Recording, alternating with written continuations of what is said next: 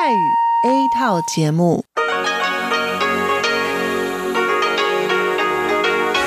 ที่นี่สถานีวิทยุเรดิโอไต้หวันอินเตอร์เนชันแนล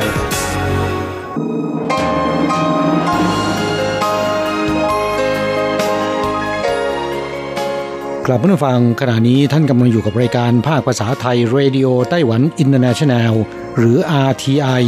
ออกกระจายเสียงจากกรุงไทเปไต้หวันสาธารณรัฐจีน เป็นประจำทุกวันนะครับ นอกจากรับฟังทางเครื่องรับวิทยุได้แล้ว ยังสามารถรับฟังรายการผ่านระบบออนไลน์ได้ที่ thai.rti.org.tw หรือที่ RTI Fanpage นะครับ ขอเชิญติดตามรับฟังรายการของเราได้ ตั้งแต่บัดนี้เป็นต้นไป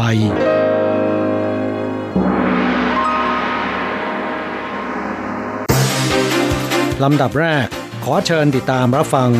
ข่าวประจำวัน สวัสดีค่ะคุณผู้ฟังที่เคารพ ช่วงของข่าวประจำวันจากรายการ Radio Taiwan International ประจำวันจันทร์ที่ 18 กุมภาพันธ์ พุทธศักราช 2562 สำหรับข่าวไต้หวันมีดิฉันการจยากริชยาคมเป็นผู้รายงานค่ะ หัวข้อข่าวมีดังนี้ นักศึกษาจีนแผ่นดินใหญ่รายแรกนำผลิตภัณฑ์เนื้อสัตว์เข้าไต้หวัน สั่งปรับ 2 0 0 0 0 0 NT กระทรวงศึกษาธิการทำหนังสือแจ้งทุกสถาบันเตือนนักศึกษา คืนพรุ่งนี้แล้วพระจันทร์เต็มดวงใหญ่ที่สุดในรอบ 119 ปี ไต้หวันมีความเสมอภาคทางเพศสูงเป็นอันดับหนึ่งในเอเชีย อันดับ 8 ของโลก นักธุรกิจไต้หวันสนับสนุนเด็กไทยแลกเปลี่ยนที่ไต้หวัน อดีตรองนายกไทยชื่นชม กระชับสัมพันธ์ไทยไต้หวัน DHL เผยดัชนีความเชื่อมโยงข้ามชาติระดับโลก ไต้หวันติดอันดับ 24 จาก 169 ประเทศ ไต้หวันอากาศกลับมาอุ่น ประกาศเตือนนิวไทเป จีหลง อีหลานฝนตกหนัก เทศกาลเหวียนเซียวภาคเหนือภาคตะวันออกระวังฝนตกหนัก ต่อไปเป็นรายละเอียดของข่าวค่ะ เมื่อวันอาทิตย์ที่ 17 กุมภาพันธ์ที่ผ่านมา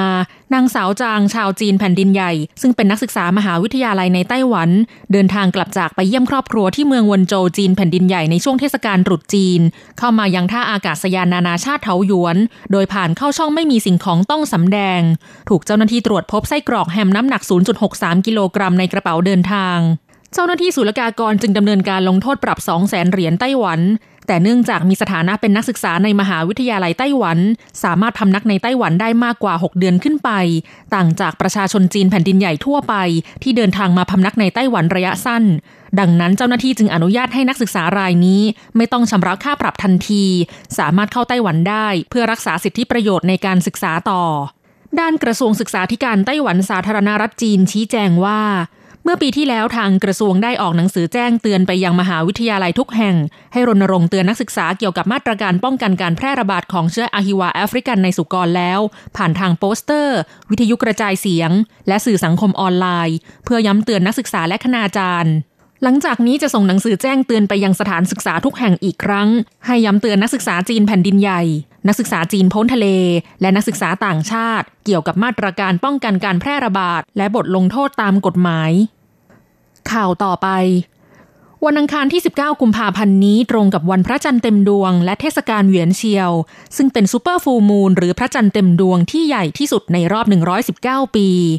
กรมอุตุนิยมวิทยาไต้หวันพยากรณ์อากาศว่า คืนพรุ่งนี้ภาคเหนือและฝั่งตะวันออกมีเมฆมาก อาจมองไม่เห็นพระจันทร์ ส่วนภาคกลางและภาคใต้มีเมฆบางส่วน มีโอกาสมองเห็นพระจันทร์ได้ โดยพระจันทร์จะเต็มดวงในเทศกาลเหวียนเซียวเวลา 23 นาฬิกา54 นาทีตามเวลาไต้หวัน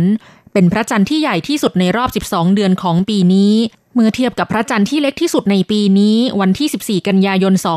2562 จะมีเส้นผ่าศูนย์กลางยาวกว่าประมาณ 13.8เปอร์เซ็นต์พิพิธภัณฑ์ดาราศาสตร์ไทเประบุว่า พระจันทร์วันเพ็ญในคืนพรุ่งนี้มีขนาดใหญ่ที่สุดในเทศกาลเหวียนเซียว นับตั้งแต่ปีพุทธศักราช 2533 เป็นต้นมา หากพลาดชมจะต้องรออีกที ปีพุทธศักราช 2624 ข่าวต่อไป สำนักงานสถิติและบัญชีกลางไต้หวันสาธารณรัฐจีน เปิดเผยรายงานภาพลักษณ์ทางเพศประจำปี 2562 ระบุว่า ไต้หวันมีระดับความเสมอภาคทางเพศสูงเป็นอันดับหนึ่งในเอเชีย และยังมีระดับการพัฒนา สูงกว่าฟินแลนด์ ไอซ์แลนด์ และเยอรมนี ซึ่งเป็นประเทศสมาชิกองค์การเพื่อความร่วมมือและการพัฒนาทางเศรษฐกิจ หรือ OECD โดยไต้หวันเป็นอันดับ 8 ของโลก จากรายงานฉบับดังกล่าวระบุว่า โครงการพัฒนาแห่งสหประชาชาติหรือ UNPD ได้จัดทำดัชนีความไม่เสมอภาคทางเพศ Gender Inequality Index หรือ GII ตั้งแต่ปี 2553 โดยใช้ปัจจัยด้านสุขภาพในการให้กำเนิดบุตร ด้านการเพิ่มอำนาจ และด้านตลาดแรงงาน เป็นตัวชี้วัดสถานะความเสมอภาคทางเพศของแต่ละประเทศ ค่าดัชนี GII ยิ่งต่ำยิ่งมีความเสมอภาคทางเพศสูง ศูนย์หมายถึงมีความเสมอภาคอย่างยิ่ง 1. หมายถึงไม่มีความเสมอภาคอย่างยิ่ง เมื่อปี 2560 ไต้หวันมีค่าดัชนี GII เท่ากับ 0.056 มีความเสมอภาคทางเพศเป็นอันดับ 8 ของโลก และอันดับหนึ่งของเอเชีย ส่วนประเทศที่มีความเสมอภาคทางเพศสูงที่สุดของโลกได้แก่ อันดับหนึ่งสวิตเซอร์แลนด์ อันดับสองเดนมาร์ก อันดับสามสวีเดน และเนเธอร์แลนด์ ข่าวต่อไป เพื่อเป็นการสนับสนุนการแลกเปลี่ยนระหว่างไต้หวันกับไทย นักธุรกิจไต้หวันในประเทศไทย จึงมอบทุนการศึกษาช่วยเหลือนักเรียนและนักศึกษาไทยที่ยากจนแต่เรียนดี ให้เดินทางมาแลกเปลี่ยนวัฒนธรรมและเรียนภาษาจีนที่ไต้หวัน เมื่อวันอาทิตย์ที่ 17 กุมภาพันธ์ที่ผ่านมา สโมสรไลออนส์ตลิงชันดีไทย กรุงเทพภาค 310ดี จัดงานปฐมนิเทศโครงการทัศนศึกษา ฝึกอบรมภาษาภาคฤดูร้อนที่ไต้หวัน ให้แก่นักเรียนมัธยมศึกษาตอนปลาย และนักศึกษามหาวิทยาลัย ที่ผ่านการคัดเลือกเข้าร่วมโครงการจำนวน 25 คน จากสถานศึกษา 17 แห่ง ซึ่งจะเดินทางไปทัศนศึกษาที่ไต้หวันระหว่างวันที่ 18 กุมภาพันธ์ถึง 1 มีนาคม 2562 ณ มหาวิทยาลัยวิทยาศาสตร์และเทคโนโลยีหลงหวานครเทาหยวน เพื่อแลกเปลี่ยนวัฒนธรรมและเรียนภาษาจีน นายพงเทพ เทพการจนา อดีตรองนายกรัฐมนตรีกล่าวว่า ในแต่ละปีมีผู้ที่ใช้ภาษาจีนกว่า 10 ล้านคนเดินทางมายังประเทศไทย และคาดว่าในอนาคตจะเพิ่มขึ้นเป็น 30 ล้านคนต่อปี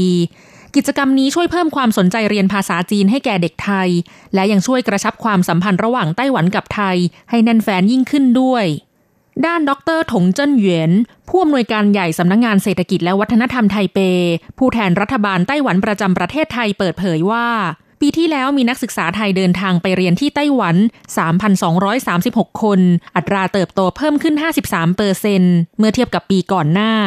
ตนสนับสนุนให้นักศึกษาไทยมีโอกาสเดินทางไปไต้หวัน เพื่อเรียนรู้การใช้ชีวิตในไต้หวัน และวัฒนธรรมในระดับอุดมศึกษา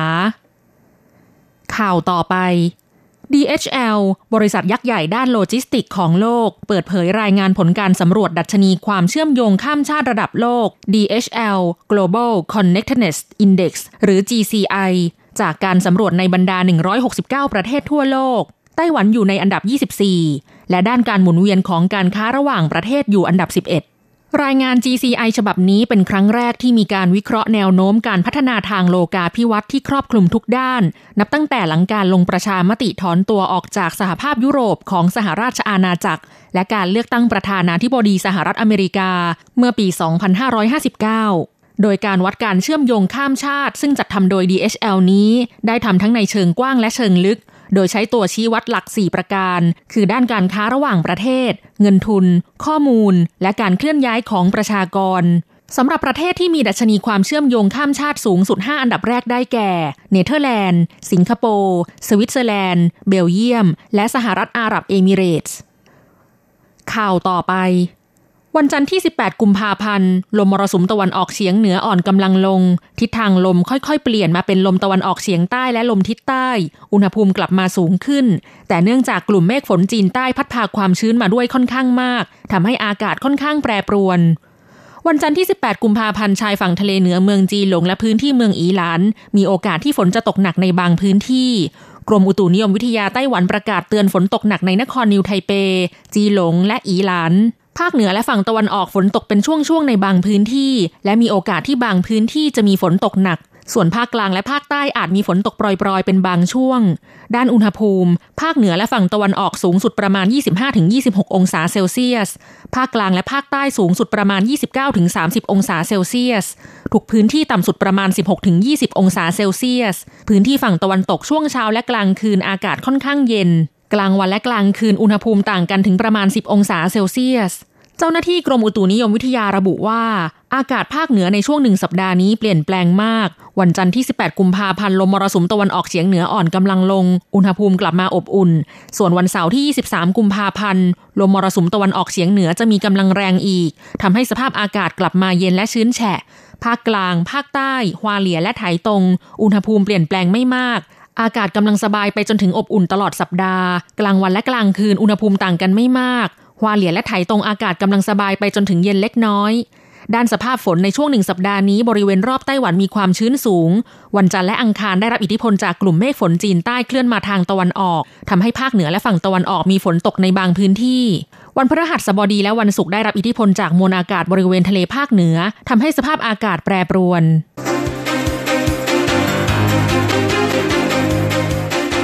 ต่อไปขอเชิญฟังข่าวต่างประเทศและข่าวจากเมืองไทยค่ะ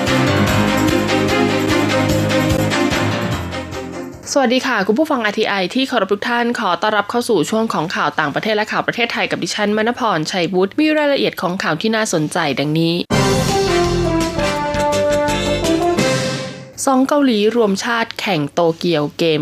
2020 นายโทมัสบาร์กนะคะประธานคณะกรรมการโอลิมปิกสากลหรือ IOC ได้ประชุมหารือร่วมกับผู้บริหารของสองชาติเกาหลี นายลีคิงเฮืองนะคะ ประธานโอลิมปิกเกาหลีใต้ และโดจองฮวานรัฐมนตรีว่าการกระทรวงวัฒนธรรมกีฬาและการท่องเที่ยว กับนายคิมอิลกุกประธานโอลิมปิกเกาหลีเหนือ และรัฐมนตรีกระทรวงวัฒนธรรมและกีฬาเกาหลีเหนือ โดยได้ข้อสรุปเบื้องต้นนะคะ ร่วมกันกับสหพันธ์กีฬาต่างๆ ในการส่งนักกีฬาสองชาติเข้าแข่งขันในนามทีมรวมชาติเกาหลีเหนือ 4 ชนิดกีฬาค่ะ ประกอบด้วยบาสเกตบอลทีมหญิง ฮอกกี้ทีมหญิง ยูโดทีมผสมนะคะ เรือพายชายหญิง 4 ฝีพายแล้วก็ 8 ฝีพาย โดยยึดพื้นฐานตามผลการคัดเลือกนักกีฬาของทั้งสองประเทศด้วย ทั้งนี้จะส่งเรื่องดังกล่าวเข้าที่ประชุม IOC พิจารณาอีกครั้งในวันที่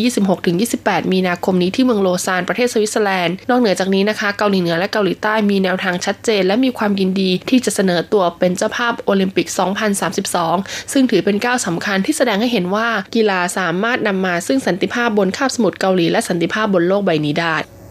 ประธานาธิบดีโดนัลด์ทรัมป์ประกาศเหตุฉุกเฉินแห่งชาติหวังอนุมัติงบประมาณสร้างกำแพงเม็กซิโก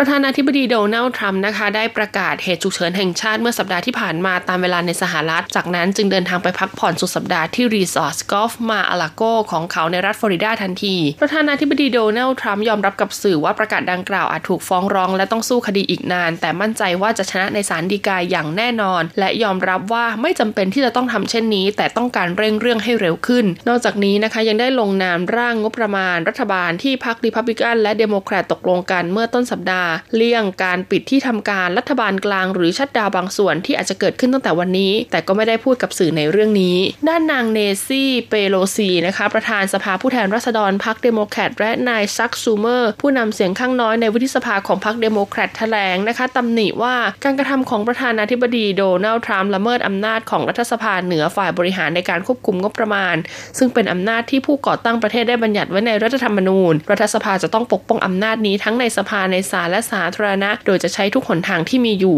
ขณะเดียวกันกลุ่ม Public Citizen ที่เป็นกลุ่มปกป้องผู้บริโภคก็ได้ยื่นฟ้องในนามเจ้าของที่ดินริมแม่น้ำโอริแกนในรัฐเท็กซัส โดยได้รับแจ้งนะคะว่าหากรัฐบาลสร้างกำแพงเม็กซิโกก็จะสร้างในที่ดินของพวกเขา ซึ่งก็จะใช้งบประมาณก้อนเดียวกันนี้คำฟ้องยังได้อ้างชื่อสมาคมแห่งหนึ่งนะคะว่าสมาชิกสมาคมเนี่ยจะถูกละเมิดสิทธิการสังเกตการชีวิตสัตว์ป่าหากมีการสร้างกำแพงขึ้นมา และกำแพงเนี่ยก็มีโอกาสทำลายถิ่นที่อยู่อาศัยของสัตว์ป่าด้วย เกาหลีใต้เรียกคืนที่นอนหลังพบปล่อยก๊าซแลนดอนเกินกำหนด สำนักงานกำกับดูแลความปลอดภัยด้านนิวเคลียร์เกาหลีใต้เปิดเผยวันนี้นะคะ ว่าได้เรียกคืนที่นอนซึ่งผลิตโดยบริษัทซีรีส์โคเรียอิงค์เนื่องจากตรวจพบว่ามีการปล่อยก๊าซแลนดอนออกมาเกินกำหนดที่ได้รับอนุญาต คณะกรรมการว่าด้วยความปลอดภัยนิวเคลียร์เกาหลีใต้เปิดเผยว่าที่นอนที่เรียกคืนดังกล่าวมีทั้งหมด 6 รุ่น ผลิตในระหว่างเดือนมกราคมปีพุทธศักราช 2557 ถึงพฤศจิกายน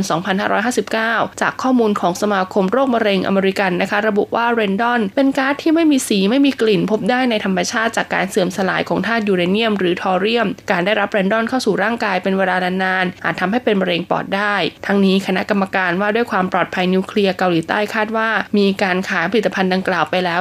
357 ผืน ก่อนหน้านี้ค่ะ คณะกรรมการก็เคยเรียกคืนที่นอนราว 24,000 ผืน จากบริษัทไดจินเบสนะคะ เนื่องจากปล่อยก๊าซเรนดอนทำให้เป็นวิกฤตไปทั่วประเทศ ต่อไปเป็นข่าวจากประเทศไทยค่ะ ไทยเตรียมรับนักท่องเที่ยวเพิ่มหลังขยายเวลายกเว้นค่าธรรมเนียมวีซ่าออนอ r r i v a l กระทรวงการท่องเที่ยวและกีฬานะคะ หารือหน่วยงานที่เกี่ยวข้องเตรียมพร้อมรับนักท่องเที่ยวโดยเฉพาะชาวต่างชาติ ที่คาดว่าจะเพิ่มขึ้นทะลุ 41 ล้านคน จากมาตรการยกเว้นค่าธรรมเนียมการตรวจลงตาวีซ่า on arrival นายวิรศักดิ์โคสุรัตรัฐมนตรีว่าการกระทรวงการท่องเที่ยวและกีฬาหารือร่วมกับหน่วยงาน ด้านการท่องเที่ยว เพื่อเตรียมความพร้อมรับนักท่องเที่ยวโดยเฉพาะนักท่องเที่ยวต่างชาติค่ะ ที่คาดว่าจะเพิ่มขึ้นทะลุ 41 ล้านคนในปีนี้ เนื่องจากการขยายเวลามาตรการยกเว้นค่าธรรมเนียมการตรวจลงตา ณช่องทางอนุุญาตของด่านตรวจคนเข้าเมือง Visa on Arrival หรือ VOA ให้กับนักท่องเที่ยวจาก 20 ประเทศ 1 เขตเศรษฐกิจไปจนถึง 30 เมษายน โดยหน่วยงานด้านการท่องเที่ยวนะคะ ระดมความเห็นนะคะว่าควรวางแผนรับมือ ลดการเกิดอุบัติภัย การสูญเสียชีวิตและทรัพย์สินของนักท่องเที่ยวในระยะสั้นและระยะยาว โดยเฉพาะกลุ่มที่เดินทางผ่านเข้ามาท่องเที่ยวแบบเช่าเหมาลำในช่วงเทศกาล ซึ่งตรุษจีนที่ผ่านมานะคะ ก็มีนักท่องเที่ยวมากถึง 970,000 คน เพิ่มขึ้นร้อยละ 2.3 การหารือครั้งนี้ยังเสนอแนวทางที่สามารถต่อยอดพัฒนาระบบบริหารจัดการด้านการท่องเที่ยว เช่นเทคโนโลยีการส่งผ่านข้อมูลผ่านโซเชียลมีเดียส่วนบุคคล รองรับการเกิด e-VOA หรือ e-Visa ซึ่งจะเปิดให้บริการเดือนพฤษภาคม ระบบเก็บฐานข้อมูลนักท่องเที่ยวเพื่อวิเคราะห์พฤติกรรมการใช้บริการให้ตรงกับกลุ่มเป้าหมาย รวมทั้งระบบความปลอดภัยการท่องเที่ยวทางน้ำซึ่งรัฐมนตรีการท่องเที่ยวและกีฬานะคะ ก็พร้อมผลักดันให้เป็นพระราชบัญญัตินโยบายการท่องเที่ยวแห่งชาติต่อไป กทมแก้ปัญหาฝุ่นต่อเนื่องติดสติกเกอร์รถ 14,000 คันรณรงค์ไม่ขับต้องดับเครื่อง นางศิลปะสวยระวีแสงศูนย์ปลัดกรุงเทพมหานคร เปิดกิจกรรมกทม ร่วมใจลดฝุ่นละออง PM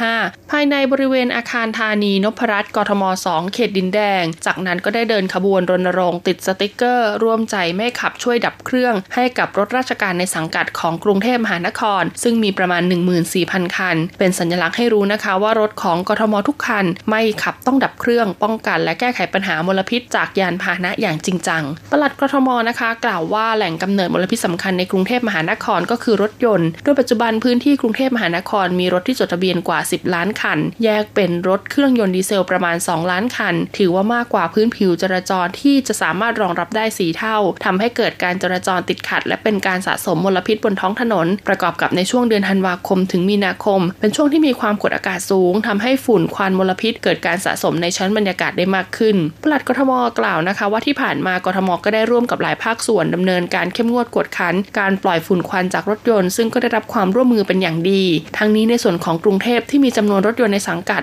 มากกว่า 14,000 คัน จึงมีนโยบายเน้นย้ำและกำชับให้พนักงานขับรถยนต์ของหน่วยงานราชการนะคะ ต้องดับเครื่องยนต์ทุกครั้งที่ไม่ปฏิบัติงาน หรือจอดรถรับส่งผู้โดยสาร พร้อมให้กำกับดูแลบำรุงรักษารถยนต์ตรวจสอบสภาพเครื่องตามระยะทางเป็นประจำทุก 6 เดือน เพื่อไม่ให้ปล่อยมลพิษเกินค่ามาตรฐานที่กฎหมายกำหนด จากข้อมูลพบนะคะว่ารถยนต์ในสังกัดกทมกว่าร้อยละ90มีค่ามลพิษผ่านเกณฑ์มาตรฐาน ในอนาคตนะคะ จะต้องทำให้ยานพาหนะกทมทั้งหมดผ่านเกณฑ์มาตรฐานเกือบร้อยเปอร์เซ็นต์เพราะกทมเป็นหน่วยงานที่ทำหน้าที่ดูแลเรื่องคุณภาพอากาศ ดังนั้นก็จะต้องทำให้เป็นตัวอย่าง และแม้ว่าจะผ่านพ้นช่วงเวลาที่มีการคาดการณ์ว่าอากาศในกรุงเทพจะปิด แต่นโยบายต่างๆ ก็ได้เน้นย้ำไปยังทุกหน่วยงานนะคะ ว่าให้ปฏิบัติดังเดิมไม่ว่าจะเป็นการฉีดพ่นน้ำจากอาคารสูง การฉีดพ่นน้ำในสวนสาธารณะ เพื่อให้สภาพอากาศกลับเข้าสู่สภาวะปกติอย่างถาวร ไทยส่งออกผลิตภัณฑ์ชาเป็นอันดับ 4 ของโลก นางอรมนทรัพย์ทวีธรรมอธิบดีกรมเจรจาการค้าระหว่างประเทศเปิดเผยว่าในปีพุทธศักราช 2560 ไทยยังคงส่งออกผลิตภัณฑ์ชาเป็นอันดับ 4 ของโลกรองจากแคนาดา สหรัฐอเมริกาและจีนแผ่นดินใหญ่ โดยส่งออกเป็นปริมาณนะคะ 1775 ตันคิดเป็นมูลค่า 958 ล้านบาท ซึ่งส่งไปยังพม่าค่ะร้อยละ 46 สหรัฐร้อยละ 27 และลาวร้อยละ 7 ซึ่งไทยสามารถใช้ประโยชน์จากข้อตกลงเขตการค้าเสรี FTA ในการส่งออกสินค้าชาและผลิตภัณฑ์ไปยังประเทศที่มีข้อตกลง FTA กับไทย เช่นอาเซียนและจีนแผ่นดินใหญ่ โดยในปีพุทธศักราช 2560 นะคะ ไทยส่งออกใบชา 2,710 ตัน คิดเป็นมูลค่า 436 ล้านบาท เพิ่มขึ้นจากปีพุทธศักราช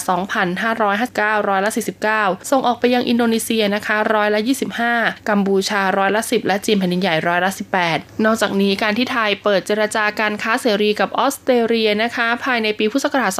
2563 ภายใต้ความตกลง FTA ไทยออสเตรเลีย ก็คาดว่าจะไม่มีผลกระทบกับอุตสาหกรรมชาในประเทศ เนื่องจากออสเตรเลียไม่ใช่ประเทศที่ผลิตและส่งออกชารายใหญ่ อย่างไรก็ดีค่ะ หากเกษตรกรและผู้ประกอบการนะคะ สามารถเพิ่มมูลค่า พัฒนาคุณภาพ สินค้าชาและผลิตภัณฑ์ให้ได้มาตรฐานเป็นที่ยอมรับของผู้บริโภค ก็สามารถใช้โอกาสทางการค้า หรือการลดภาษีของประเทศคู่ค้า FTA กับไทย เพื่อทำการส่งออกได้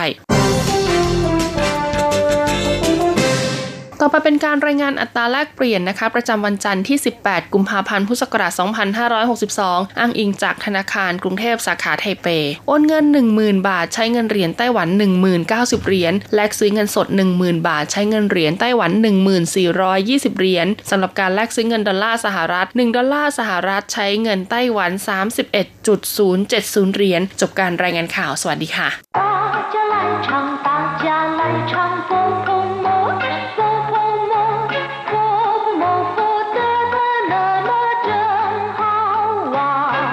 สวัสดีครับผู้ฟังพบกันในวันนี้เราจะมาเรียนสนทนาภาษาจีนกลางในบทเรียนที่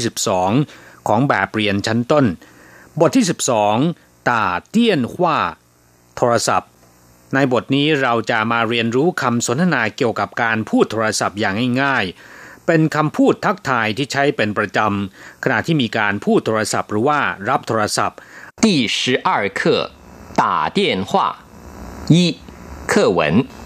请问李中道先生在吗？我就是。您哪位？我是王本之。哦，王先生，您好，很高兴接到您的电话。第十二课打电话บทที่สิบสองโทรศัพท์打电话แปลว่าโทรศัพท์หรือว่าพูดโทรศัพท์คำคำนี้เราเรียนมาบ้างแล้วนะครับ ในบทเรียนที่สิบเอ็ดคำว่าตา มีความหมายมากมายอย่างเช่นว่าตี ชก ทุบ หรือว่าเคี่ยน ใช้คำว่าตาได้ทั้งนั้น แต่เมื่อนำคำว่าตามารวมกับคำว่าเตี้ยนว้าที่แปลว่าโทรศัพท์ จะมีความหมายว่าพูดโทรศัพท์ เพราะฉะนั้นคำว่าตาในที่นี้จะมีความหมายว่าพูดหรือว่าโทนะครับ请问หลี่จงเต้าเซียนเฉิงใจมาขอเรียนถามว่า คุณหลี่จุงเต้าอยู่ไหม ชิงเว่นแปลว่าขอถามว่า ขอเรียนถามว่า หรือว่าอยากจะทราบว่าหลี่จุงเต้าเซียนเฉิงคุณหลี่จุงเต้าหลี่จุงเต้าเป็นชื่อของคนเซียนเฉิงเป็นคำที่ใช้เรียกคุณสุภาพบุรุษ ตรงข้ามกับคำว่าเฉาเจี๋ยที่ใช้เรียกคุณสุภาพสตรี在吗ก็แปลว่าอยู่ไหม อยู่หรือไม่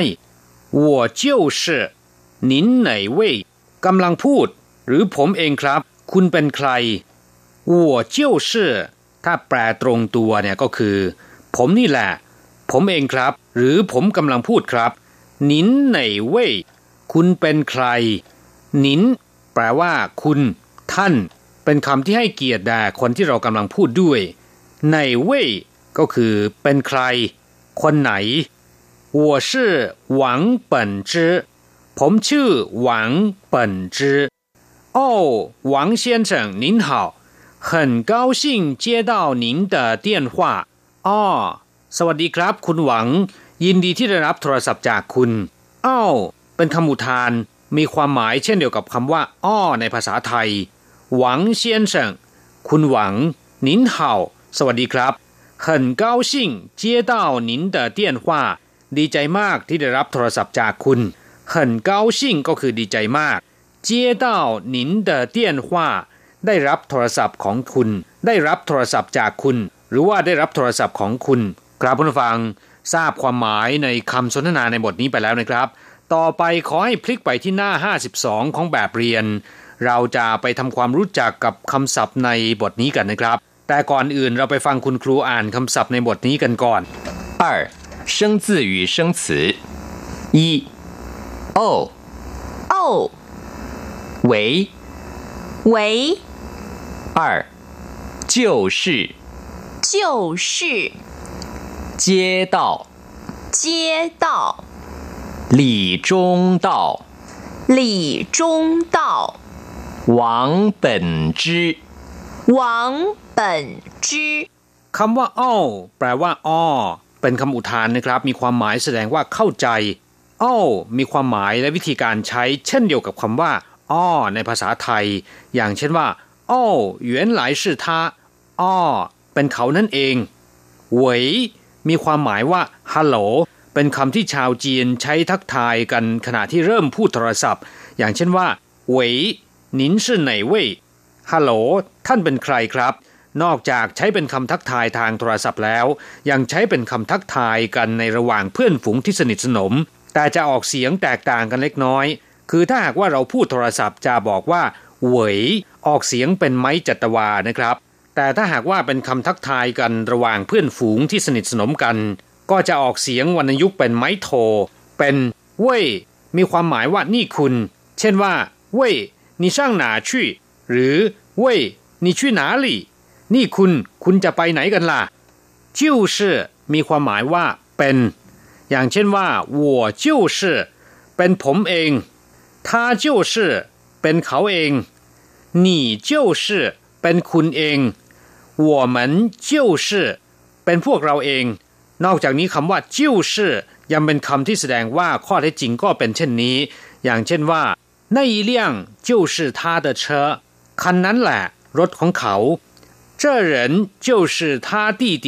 คนนี้ก็คือน้องชายของเขานั่นเองศัพท์อีกคำหนึ่งเจียเต้าแปลว่า ได้รับ ไม่ว่าจะเป็นได้รับโทรศัพท์ ได้รับสิ่งของใช้คำว่าเจียเต้าได้ทั้งนั้นนะครับ อย่างเช่นว่า我接到一通朋友的电话ผมได้รับโทรศัพท์จากเพื่อนคนหนึ่ง他接到你送给他的礼物了เขาได้รับของขวัญที่คุณส่งมอบให้เขาแล้วลำพังเฉพาะคำว่าเจียแปลว่า ใกล้ ชิดหรือว่าติดกัน อย่างเช่นว่าเจียเหอเชื่อมต่อ เชื่อมติดกันเจียเจียน แปลว่าต้อนรับให้เข้าพบ เจียจินแปลว่าใกล้ เกือบจะถึง เจียใต้ แปลว่าให้การต้อนรับ เจียปันเหรินหมายถึงว่าคนที่จะรับช่วงต่อหรือว่าทายาท เจียชาแปลว่าติดต่อ เจียชากงโจ้ก็คือติดต่องาน เจียเซาแปลว่ารับช่วง รับมอบ เจียเหวินแปลว่าจุมพิษหรือว่าจูบ เจียเซียน แปลว่าต่อสาย หรือว่าต่อสายไฟ หรือการเดินสายไฟ หลี่จงเต้าเป็นชื่อของคน หลี่เป็นแท่จงเต้าเป็นชื่อนะครับแท่หรือว่านามสกุลของคนจีน จะวางไว้หน้าชื่อเสมอ เวลาเรียกเนี่ยก็จะเรียกแต่แท่เท่านั้นนะครับ อย่างเช่นว่า หลี่จงเต้าก็จะเรียกว่า หลี่เซียนเฉิงคุณหลี่แท่ของคนจีนนั้นมีมากมายนับเป็นพันแท่เลยทีเดียว และคนที่มีแท่เหมือนกันหรือว่ามีแท่ซ้ำกัน มีมากมายนะครับ อย่างเช่นว่าคนแท่หลี่ หรือว่าตระกูลหลี่เป็นตระกูลที่ใหญ่ที่สุดของชาวจีน จากการรวบรวมเนี่ยพบว่าคนจีนตระกูลหลี่หรือว่าแท่หลี่ มีจำนวนหลายสิบล้านคนทีเดียว แต่ส่วนน้อยที่จะเป็นเครือญาติเดียวกันนะครับ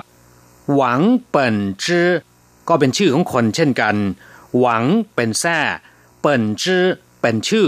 คำว่าเซียนเฉิงเรียนไปแล้ว เป็นคำที่ใช้เรียกคุณผู้ชาย ส่วนคุณผู้หญิงนั้นก็คือเฉาเจี๋ย อย่างเช่นว่า หวังเฉาเจี๋ยคุณหวังซึ่งเป็นสุภาพสตรี ตระกูลหวังก็เป็นตระกูลใหญ่ของจีนนะครับ ชาวจีนที่แท้หวังคาดว่าจะมีหลายล้านคนเช่นกัน แต่ที่เป็นเครือญาติเดียวกันเนี่ยมีจำนวนไม่มากนะครับครับผู้ฟังเมื่อเรียนรู้คำศัพท์ในบทนี้ผ่านไปแล้ว ต่อไปขอให้เปิดไปที่หน้า 53 ของแบบเรียน เราจะไปฝึกพูดในประโยคใหม่ๆกับคุณครู 三代换练习，李先生，您的电话。 谢谢。喂，我是李中道，请问您哪位？李先生，您好，我是王本之。哦，王先生，您好。หลี่เซียนเฉิง您的电话คุณหลี่โทรศัพท์ของคุณ谢谢ขอบคุณ喂我是李中道请问您哪位ฮัลโหลผมชื่อหลี่จงเต้า ขอเรียนถามว่าคุณคือใครหลี่เซียนเฉิง您好我是王本之สวัสดีคุณหลี่ ผมชื่อหวังเปิ่นจื้อโอ้หวัง先生您好 อ้อสวัสดีครับ คุณหวังกราบผู้ฟังเรียนบทนี้ผ่านไปแล้วหวังว่า จะช่วยให้คุณพูดโทรศัพท์หรือว่าสนทนาทางโทรศัพท์กับคนจีนได้คล่องแคล่ว และก็ราบรื่นมากขึ้น เราจะกลับมาพบกันใหม่ในบทเรียนถัดไป สวัสดีครับ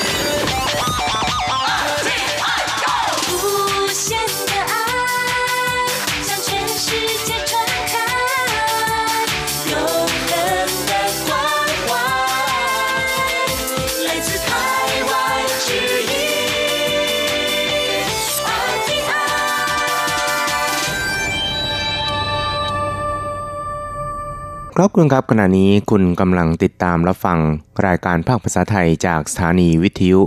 RTI ซึ่งส่งกระจายเสียงจากกรุงไทเป ประเทศสาธารณรัฐจีนอยู่นะครับและต่อไปนั้นก็ขอเชิญคุณผู้ฟังติดตามรับฟังรายการกระแสประชาธิปไตย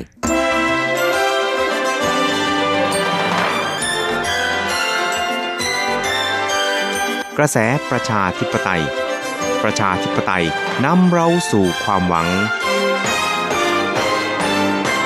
ขอต้อนรับคุณฟังสู่กระแสประชาธิปไตย โดยกฤษณัยสายประพาส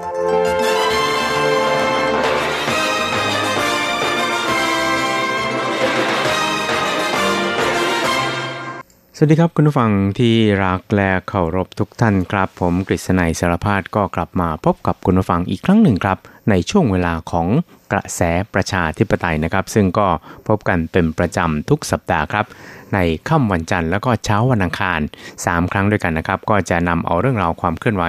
ที่น่าสนใจทางด้านการเมืองในไต้หวัน ในช่วงที่ผ่านมามาเล่าสู่ให้กับคุณผู้ฟังได้รับฟังกันครับ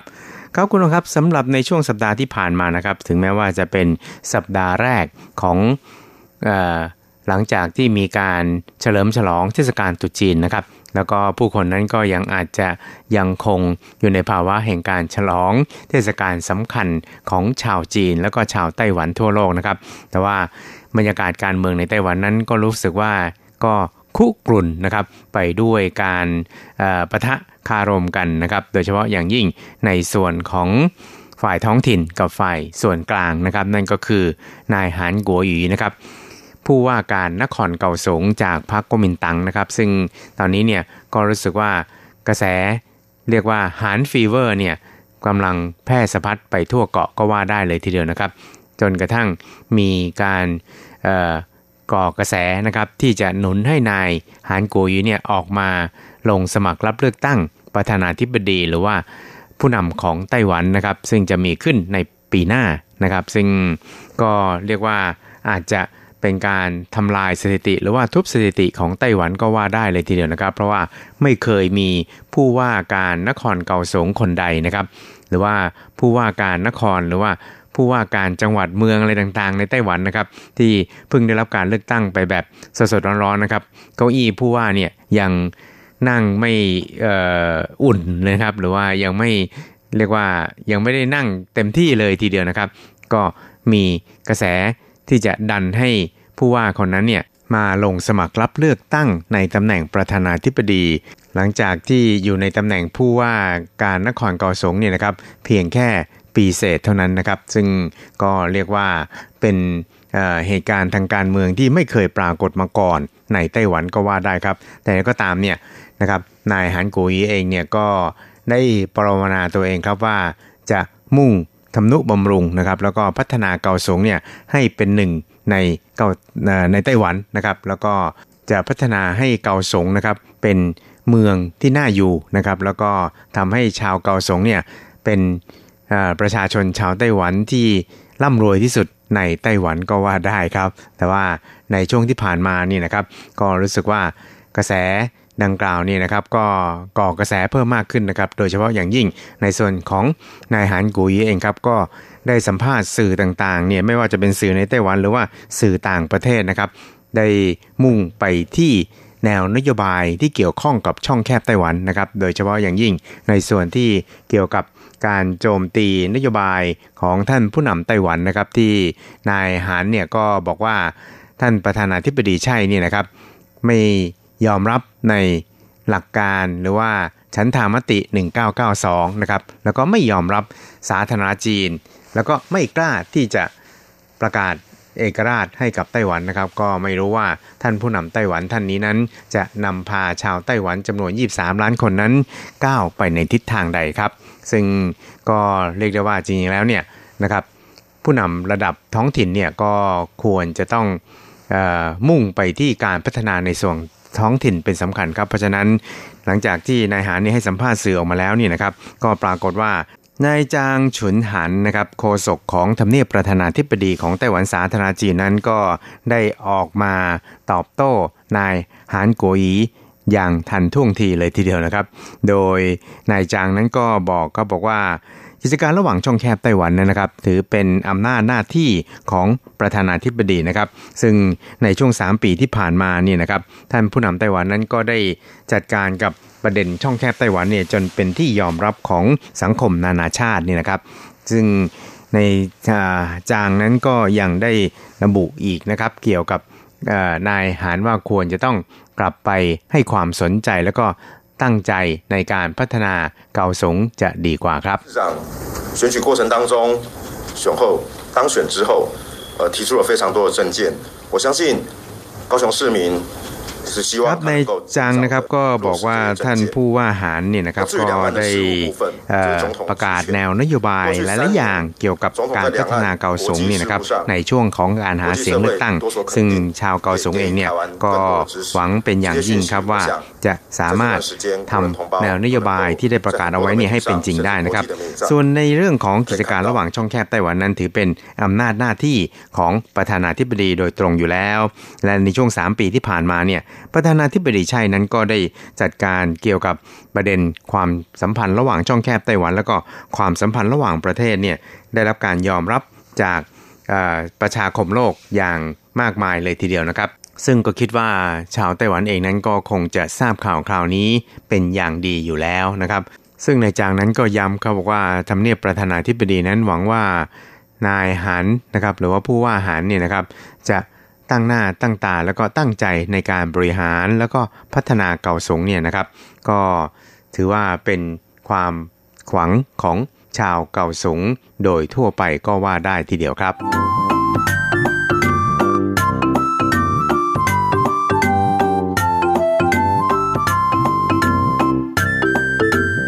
ครับการเมืองอีกเรื่องหนึ่งในช่วงสัปดาห์ที่ผ่านมาที่ก็คุกรุ่นพอสมควรนะครับ ก็เป็นข่าวคราวเกี่ยวกับการที่รัฐบาลนี่นะครับ จะออกกฎหมายเกี่ยวกับทางด้านการควบคุมนะครับ แล้วก็การดูแลการเดินทางไปเยือนจีนเป็นใหญ่ของเจ้าหน้าที่ระดับสูงของไต้หวันนะครับ ซึ่งก็ทำให้สื่อหลายอย่างนี่นะครับ ต่างก็บอกนะครับบอกว่าอืมหน่าที่จะมี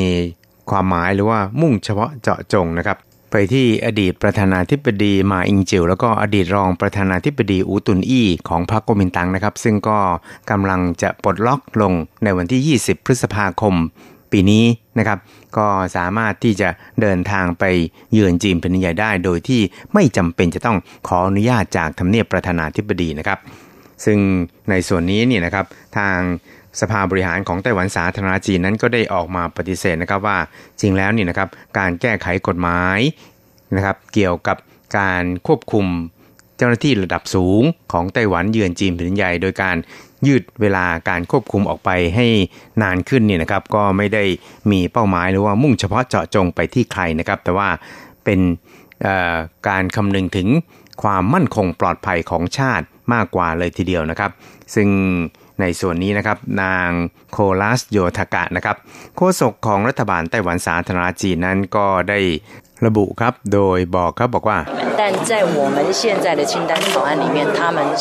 ครับนางโยธากานะครับก็ได้ชี้แจงครับบอกว่าจริงแล้วร่างแก้ไขกฎหมาย ทั้งสองฉบับเนี่ยก็เป็นการคำนึงถึงความมั่นคงปลอดภัยของชาติเป็นหลักนะครับ ซึ่งก็ไม่อาจที่จะ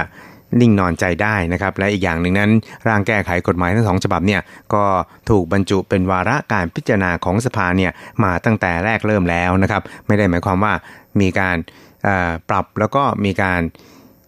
เสนอให้เป็นวาระพิเศษของการประชุมสภาในช่วงนี้แต่อย่างใดนะครับ เพราะฉะนั้นเนี่ยจึงไม่มีปัญหาว่าเป็นการแก้ไขกฎหมายเพื่อที่จะมุ่งเฉพาะเจาะจงไปที่ใครนั่นเองครับ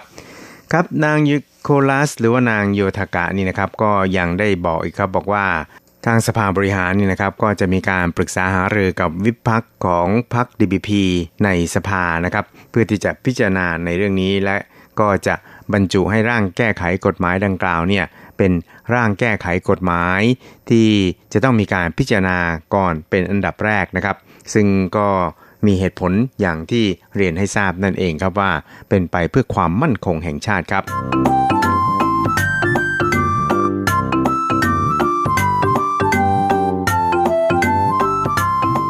ครับอีกเรื่องครับเราไปดูกันที่ข่าวๆเกี่ยวกับกรณีที่ในช่วงสัปดาห์ที่ผ่านมานะครับนายริชาร์ดบุชนะครับอดีตประธาน AIT หรืออดีตประธานอเมริกันอินสติ t อินไต้หวันนะครับซึ่งเป็นองค์กรของกระทรวงการต่างประเทศสหรัฐในการติดต่อแลกเปลี่ยนนะครับแล้วก็เชื่อมสัมพันธ์กับไต้หวันนะครับได้เขียนจดหมายเปิดผนึกนะครับถึงนายกัว เป้ยหงนะครับซึ่งเป็นผู้ก่อตั้งกลุ่มซีเล่อเต่านะครับก็เป็นกลุ่มที่ต้องการจะจัดการลงประชามติแยกไต้หวันเป็นเอกราชนะครับซึ่งในจดหมายเปิดผนึกดังกล่าวนี่นะครับนายริชาร์ดบุชนั้นก็ได้แสดงความคิดเห็นนะครับบอกว่าการดำเนินการดังกล่าวของกลุ่มซีเล่อเต่าดังกล่าวนี่นะครับก็ถือว่าเป็นการก่อให้เกิดความขัดแย้งขึ้นในไต้หวันนะครับ ส่วนสำนักงาน AIT ประจำไทเปนะครับก็ได้แสดงจุดยืนนะครับว่าไม่สนับสนุนการจัดการลงประชามติเพื่อแยกไต้หวันเป็นเอกราชนะครับ ซึ่งในส่วนนี้เนี่ยกระทรวงการต่างประเทศของไต้หวันสาธารณจีนนั้นก็ได้ระบุครับบอกว่าสันติภาพนะครับแล้วก็ความมั่นคงศิลภาพใน ภาคพื้นนี้รวมไปจนถึงช่องแคบไต้หวันนี่นะครับ สอดคล้องกับผลประโยชน์ร่วมกันของไต้หวันและก็ของสหรัฐครับ ซึ่งรัฐบาลสาธารณจีนนี่นะครับก็จะดำเนินนโยบายความสัมพันธ์ ระหว่างช่องแคบไต้หวันเนี่ยให้ก้าวไปอย่างมั่นคง และก็สอดคล้องกับความเป็นจริง ด้วยความระมัดระวังยิ่งครับ แล้วก็จะได้ จับมือกับบรรดาประเทศใกล้เคียงที่มีแนวอุดมการร่วมกันนี่นะครับ ในการปกป้องระบอบเสรีภาพประชาธิปไตยในไต้หวันนะครับ แล้วก็จะต้องพยายามหาช่องทางนะครับ ในการที่ไต้หวันเนี่ยจะมีโอกาสเข้าร่วมในกิจกรรมระหว่างประเทศได้มากยิ่งขึ้นนะครับ ซึ่งก็กล่าวได้ว่าสอดคล้องกับผลประโยชน์ของสหรัฐเช่นเดียวกันนะครับ แล้วก็ได้รับการยอมรับจากสหรัฐด้วยครับ ครับกระทรวงการต่างประเทศไต้หวันนั้นก็ยังได้ระบุครับบอกว่าสำนักงาน AIT ประจำไทเปนั้นได้ชื่นชมต่อความพยายามของรัฐบาลไต้หวันสาธารณจีนนะครับ ที่จะดำเนินความสัมพันธ์ระหว่างช่องแคบไต้หวันให้มีเสถียรภาพ แล้วก็ย้ำนะครับบอกว่าสหรัฐนั้นยืนหยัดในการสนับสนุนประชาธิปไตยในไต้หวันอย่างไม่เสื่อมคลายครับ ซึ่งก็หมายความว่าไต้หวันนั้นเป็น หุ้นส่วนที่วางใจได้ของสหรัฐครับ แล้วก็เป็นเรื่องราวแห่งความสำเร็จของระบอบประชาธิปไตยด้วยนะครับ ซึ่งกระทรวงต่างประเทศไต้หวันนั้นก็ได้แสดงความขอบคุณต่อการสนับสนุนของสหรัฐที่มีต่อไต้หวันนะครับ พร้อมกับเรียกร้องให้ประชาคมโลกนั้น จะต้องให้การสนับสนุนไต้หวันต่อไปนะครับ จึงจะทำให้ประชาธิปไตย เสรีภาพ แล้วก็อธิปไตยในไต้หวันนั้น สามารถที่จะ ก้าวต่อไปได้อย่างมั่นคง แล้วก็ก้าวต่อไปได้อย่างยาวไกลด้วยนะครับ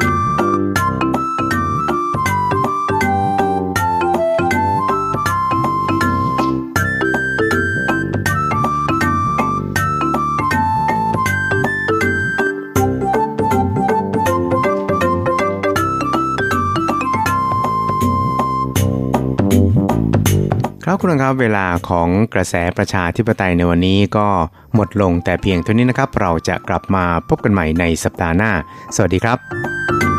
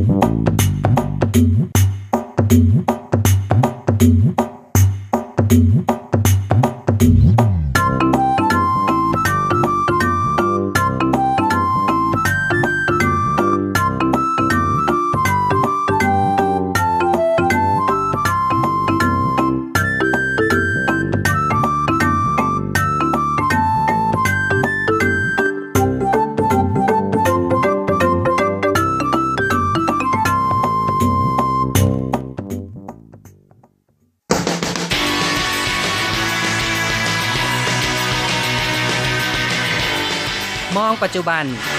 โลกปัจจุบัน เปลี่ยนแปลงตลอดเวลา ทุกอย่างไม่หยุดอยู่กับที่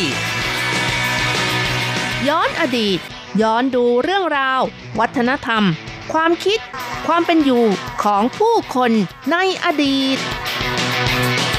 มองปัจจุบัน ย้อนอดีตดำเนินรายการโดย แสงชัย กิตติภูมิวงศ์รจรัตน์ยนต์สุวรรณ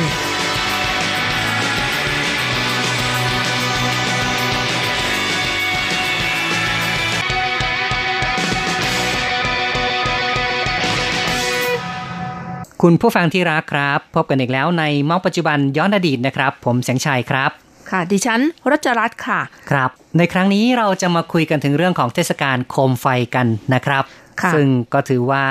เป็นสิ่งที่กำลังมีความคลึกครื้น แล้วก็มีการจัดกันในหลาย ๆ เมืองของไต้หวันนะครับ ปีนี้ถ้าจะเป็นสถานที่หลักนะครับ ที่เรียกกันว่าเทศกาลโคมไฟไต้หวัน จัดที่ผิงตงนะครับ เรียกว่าผิงตงนั้นเป็นเมืองเมืองหลักนะครับที่จัดเทศกาลโคมไฟไต้หวันค่ะ มีการเปิดโคมไฟ เอกทูน่ายักษ์นำโชคนะคะ แล้วก็จะเริ่มขึ้นในวันที่ 19 กุมภาก็คือวันนี้นั่นเองนะคะ ตอนที่เราออกรายการ แต่ว่าเริ่มตั้งแต่กลางวันแล้วค่ะ ใครที่อยู่ใกล้ๆนะคะ ก็ไปชมกันค่ะ อยู่ที่อ่าวต้าเผิงเมืองผิงตง ปีนี้โคมไฟเอกนะคะ สร้างเป็นรูปทรงของปลาทูน่าขนาดใหญ่โผล่ขึ้นมาจากคลื่นน้ำเลยค่ะ ใช่ครับก็เพราะว่าที่นู่นมีการจับปลาทูน่ากันเยอะ นะครับค่ะเป็นพิพิธภัณฑ์เด่นของที่พิงตง การจัดงานโคมเอกของปีนี้นะคะ ใช้หัวข้อว่าจี้เว่ยหลายฝูจี้ก็คือใหญ่นะคะ คือยักษ์ค่ะ ทูน่ายักษ์นำโชคนั่นเองค่ะ เป็นสัญลักษณ์ของไต้หวันที่มีความเจริญรุ่งเรือง เต็มไปด้วยพลังชีวิตนะคะ ใช่ครับจี้ก็คือใหญ่นะครับเว่ยอันนี้ก็หมายถึงเว่ยหยีที่แปลว่าทูน่าไหลฝู ก็คือนำโชคนะครับจี้เว่ยหลฝูทูน่ายักษ์นำโชค ส่วนโคมไฟเล็กๆ ที่ใช้มือถือนะคะ ก็จะเป็นโคมไฟรูปของหมูนั่นเองค่ะ ผิงอันจู เนื่องจากว่าปีนี้เป็นปีหมูใช่ไหมคะ มาหน่อยธรรมดาแหมผู้ใหญ่ลีตีกลอง ใช่ค่ะนะครับ ก็คุณรจรัตน์นึกถึงเรื่องของเอ่อเพลง ผู้ใหญ่ลีตีกลองมาประชุม ชาวบ้านต่างมาชุมนุม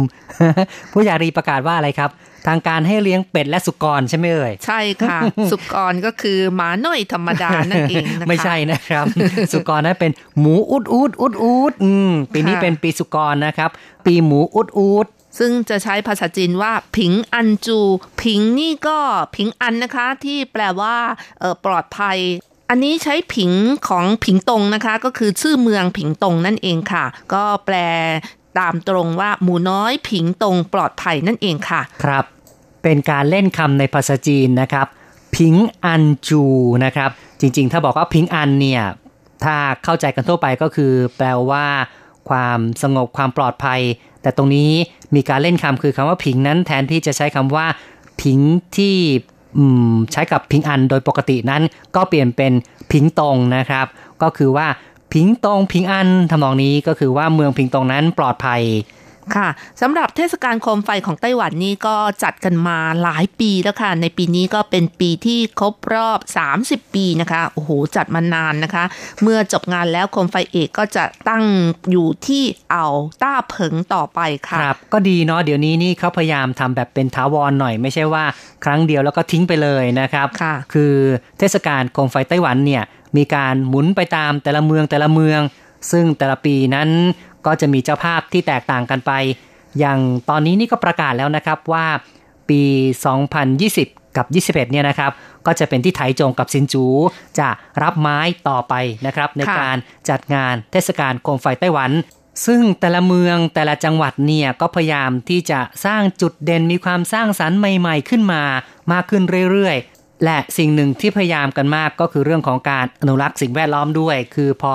จัดงานเสร็จแล้วบางอย่างที่สามารถใช้วัสดุต่อไปได้ก็จะเก็บรักษาเอาไว้นะครับ ค่ะ การหมุนเวียนเปลี่ยนเมืองที่จะจัดเทศกาลโคมไฟก็ถือว่าเป็นการรณรงค์ในเรื่องของการท่องเที่ยวอีกด้วยนะคะ จัดกันทางภาคใต้ ภาคกลาง ภาคเหนือ ส่วนภาคตะวันออกเขาบอกว่าเนื่องจากว่า การคมนาคมไม่ค่อยสะดวกเท่าไหร่นะคะ ก็เลยยังไม่มีการไปจัดที่นั่นอย่างที่ฮวาเลียนหรือว่าอีหลานอีหลานหรือว่าไถตรงนะคะ แต่เดี๋ยวนี้การคมนาคมก็มีความสะดวกมากขึ้นเรื่อยๆ เชื่อว่าในอนาคตนั้นคงจะมีโอกาสด้วยเหมือนกันนะครับ ค่ะ แต่ว่าในสมัยก่อนนี่ส่วนใหญ่ก็จัดกันทางภาคเหนือนะคะ โดยเฉพาะไทเปเนี่ยจัดกันมาทุกปีทุกปีที่อนุสรสถานจังไงเช็คใช่ไหมคะใช่ครับ คือการจัดเทศกาลโคมไฟไต้หวันในยุคแรก ๆ เลยก็ที่ไทเปเป็นหลักแล้วก็จัดที่ อนุสรสถานเจียงไคเช็กนะครับ แต่พอพัก DPP ขึ้นมาบริหารประเทศ ก็มีนโยบายว่าให้หมุนเวียนนะครับ พอหมุนเวียนแล้วเนี่ยแม้แต่ในเมืองอื่นๆ นั้นก็จะมีจัดเทศกาลโคมไฟขนาดย่อมของตนเองอยู่ด้วยเหมือนกันนะครับ อย่างไทเปนี่ก็ยังจัดต่ออยู่ แต่ว่าสถานที่ก็จะเออไปอยู่ที่หน้าที่ทำการกรุงไทเปบ้าง หรือไม่งั้นก็ตอนนี้เนี่ย ชอบที่จะไปจัดที่ย่านซีเหมือนติงนะครับ ค่ะ เนื่องจากว่าที่นั่นก็เป็นแหล่งท่องเที่ยวเหมือนกันนะคะวกกลับมาที่การจัดงานเทศกาลโคมไฟหลักที่เมืองผิงตงในปีนี้นะคะ ซึ่งก็เป็นโคมเอกก็อย่างที่บอกแล้วเป็นปลาทูน่ายักษ์นำโชคนะคะ แล้วก็ยังมีการออกแบบผสมผสานทางวัฒนธรรม และของเด่นของเมืองผิงตงอีกด้วย อย่างเช่นทูน่าอย่างที่บอกแล้วนะคะว่ามีชื่อเสียงอยู่ที่ อำเภอตงกัง ถือเป็นการขอพรให้ความปลอดภัย ให้มีความอุดมสมบูรณ์ เหลือกิน เหลือใช้ นับเป็นครั้งแรกที่สร้างโคมไฟเอกเป็นรูปทรงปลาทูน่า โดยไม่ใช้รูปนักสัตว์ แล้วก็เปลี่ยนมาเป็นการกำหนดหัวข้อให้ความอุดมสมบูรณ์ ความปลอดภัยเป็นต้นนะคะ จึงได้สร้างทูน่ายักษ์นำโชค เป็นสัญลักษณ์แห่งความอุดมสมบูรณ์นั่นเองค่ะ ครับ ก็เป็นรายละเอียดนะครับเกี่ยวกับความเป็นมาของการจัดโคมไฟนะครับ คือการสร้างรูปทรงขึ้นมานั้น ก็จะมีเรื่องราวที่เป็นเบื้องหลังอยู่นะครับเทศกาลโคมไฟที่ผิงตงนั้น ก็ไม่ได้จัดเฉพาะที่ต้าเพิงวันเท่านั้นนะครับ ก็จะมีการแบ่งเป็นโซน คือที่ต้าเพิงวันนี้เป็นจุดหลัก แล้วก็ยังมีที่เรียกกันว่าตรงกลางด้วยนะครับ แล้วก็งานที่จัดขึ้นนั้นก็จัดขึ้น 13 วันด้วยกัน ตั้งแต่วันที่ 19 กุมภาพันธ์ จนกระทั่งวันที่ 3 มีนาคมนะคะ คาดว่าจะดึงดูดนักท่องเที่ยวทั้งในและต่างประเทศมาเที่ยวกันอย่างล้นหลามเลยค่ะ อืมนะครับ เป็นงานเรียกว่าระดับชาติทีเดียวคือเป็นสิ่งที่ทางรัฐบาลส่วนกลางของไต้หวันนั้น ได้จัดสรรงบประมาณไปนะครับ เพื่อ เป็นเทศกาลโคมไฟไต้หวัน ก็นับว่าเป็นจุดที่จะดึงดูดให้ผู้คนไปชมกันไม่น้อย ในปัจจุบันนี้การจัดเทศกาลโคมไฟนั้นก็จะไม่เห็นสิ่งที่เป็นแบบว่าเออเฉยๆเท่าไหร่นะะคือจะมีลักษณะที่มีการผสานเรื่องของแสงสีเสียง เทคโนโลยีสมัยใหม่เข้ามา ก็ทำให้มีความตื่นเต้นเร้าใจมากขึ้นนะครับแล้วก็มีการออกแบบผสมผสานวัฒนธรรมและจุดเด่นของท้องถิ่นไปด้วยค่ะ ครับ ก็พยายามที่จะทำให้เกิดความกลมกลืนกันแล้วนะครับ ทั้งเรื่องของความเป็นสมัยใหม่ ในด้านเทคโนโลยี ขณะเดียวกันนั้นก็ยังคงมีองค์ประกอบหรือว่าส่วนประกอบที่เกี่ยวกับวัฒนธรรมเป็นจุดเด่นของท้องถิ่นผสมผสานเข้าไปด้วย แม้แต่ในเมืองอื่นๆนะครับ อย่างเช่นที่ไทเปนั้นก็จะมีการเน้นในเรื่องสมัยใหม่เหมือนกันนะครับค่ะ มีการใช้แสงสีที่โชว์แบบใช้เทคโนโลยีนะคะ อย่างที่ประตูเปเหมือนก็คือประตูเมืองเก่าของทางทางภาคเหนือที่อยู่ใกล้กับซีเหมือนติงนะคะ ก็จะเปิดแสงสีรอบประตูเปิดเหมือน 360 องศาด้วยนะคะครับ แล้วก็จัดขึ้นระหว่างวันที่ 16 กุมภาพันธ์จนถึงวันที่ 24 กุมภาพันธ์ค่ะคใครที่อยู่ใกล้ๆทางภาคเหนือก็สามารถเดินทางมาเที่ยวที่นี่ แล้วก็ไปช้อปปิ้งที่แหล่งซีมันติ่งได้ค่ะช้อปปิ้งนี่ก็เพลาๆหน่อยนะครับ เดี๋ยวเงินเงินอะไรโบนัสมันจะหมดใช่ไหมคะหมดไปซะก่อนเนาะนะครับ ใช้จ่ายก็ต้องระมัดระวังนะดูเหมือนว่าเข้าวของต่างๆ ก็แพงมากขึ้นเรื่อยๆ เพราะฉะนั้นก็ต้องรู้จักการเก็บออมเอาไว้ด้วยนะครับเอาละครับนี่เราก็เล่าเรื่องของการมองปัจจุบันนะครับเรื่องของเทศกาลโคมไฟที่กำลังมีการจัดกันในเมืองต่างๆ ในไต้หวันในขณะนี้ ต่อไปเราก็จะย้อนอดีตนะครับมาฟังความเป็นมาของเทศกาลโคมไฟกันครับ ค่ะสำหรับความเป็นมาของเทศกาลโคมไฟนะคะ ก็มีความเชื่ออยู่ 2 ประการด้วยกันค่ะ ประการที่ 1 ก็คือเชื่อว่าเริ่มจากในยุคของราชวงศ์ฮั่นนะคะ ที่เกิดจากการเส้นไหว้ในราชวังค่ะ ส่วนประการที่สองนะคะ เกิดจากความเชื่อในหมู่ประชาชนนะคะอ๋อนะครับมีความเชื่อกันว่าที่มาเนี่ยมีเป็นไปได้ สองทางนะครับค่ะ ในหมู่ประชาชนนะคะ ก็เชื่อว่าในวันที่ 15 เดือนหนึ่งตามปฏิทินจีนนะคะ ก็คือหลังตรุษจีน 2 สัปดาห์ค่ะ เป็นวันเกิดของเทียนกวนต้าตี้ ก็คือเทพเจ้าบนฟ้านั่นเองนะคะคดังนั้นเทศกาลโคมไฟก็เลยจัดกันในวันนี้ค่ะ แล้วก็ยังมีการเรียกชื่ออีกชื่อหนึ่งว่าสร้างเหวียนนะคะ ถือเป็นการเฉลิมฉลองวันตรุษจีนวันสุดท้าย หรือว่าจะเรียกกันว่าเสี่ยวก้วเนียนก็ได้นะคะ ครับ ก็คือว่าเป็นการคาดการณ์นะครับว่ามีที่มาจากการเฉลิมฉลองวันเกิดของเทพแห่งฟ้า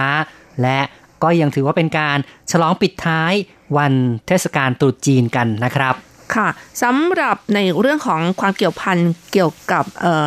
ความเป็นมาของเทศกาลโคมไฟที่เริ่มในยุคราชวงศ์ฮั่นนะคะเขาก็บอกว่าเกิดจากการที่ในยุคราชวงศ์ฮั่นมีการกอบกู้ความสงบสุขคืนสู่บ้านเมือง เรื่องมีอยู่ว่าในสมัยฮ่องเต้หลิวปัง ผู้ตั้งราชวงศ์ฮั่นนะคะ มีมเหสีเอกชื่อหลี่โฮค่ะ เป็น ผู้ที่มีความมักใหญ่ไฟสูงนะคะ ชอบใช้อำนาจในทางที่ไม่ชอบทำเมื่อฮ่องเต้หลิวปังสิ้นพระชนนะคะพระนางก็เลยยึดอำนาจค่ะ แล้วก็ทำให้สั่งประหารขุนนางที่จงรักภักดีเป็นจำนวนมากค่ะ จากนั้นก็แต่งตั้งญาติตระกูลของตัวเองที่แบบว่าเป็นเขาเรียกว่า เออไม่ค่อยทำงานนะคะ ขึ้นมาดำรงตำแหน่งต่างๆนะคะ พอไปไม่นานนะคะ ปรากฏว่าราชโอรสของฮ่องเต้หลิวปัง ชื่อว่าฮั่นหวนตี้นะคะ พร้อมทั้งขุนนางที่จงรักภักดีก็เลยทำการแย่งอำนาจคืนมาค่ะ ครับก็เป็นเรื่องราวความวุ่นวายในประวัติศาสตร์นะครับในยุคของราชวงศ์ฮั่นนั่นเองค่ะ แล้วพอบ้านเมืองสงบสุขนะคะ ก็จะมีการเฉลิมฉลองกันเผอิญว่าวันที่ชิงบัลลังก์คืนมา ก็ตรงกับวันที่ 15 เดือนหนึ่งตามปฏิทินจีนพอดีเลยค่ะ จึงถือวันนี้เป็นวันเฉลิมฉลองความสงบสุข แล้วก็ฮั่นวันตี้เสด็จพระราชดำเนินออกจากวังในตอนกลางคืน เพื่อชมความงามของพระจันทร์ด้วย เพราะฉะนั้นก็ร่วมกิจกรรมเฉลิมฉลองกับประชาชน เพราะฉะนั้นในวันนี้จึงเรียกกันว่าเทศกาลเหวียนเซียว หรือถ้าคนไทยก็เรียกกันว่าเทศกาลโคมไฟนั่นเองค่ะ ใช่ครับ ครับ เพราะฉะนั้นสรุปนะครับความเป็นมาของเทศกาลโคมไฟนั้น ประการแรกก็คือ เป็นเรื่องของการฉลองชัยชนะ จากการที่ฮั่นวนตี้สามารถแย่งชิงบัลลังก์กลับมาได้ และก็มีการจุดโคมไฟฉลองกัน อีกประการหนึ่งนั้น ก็เชื่อว่าเป็นเรื่องของการ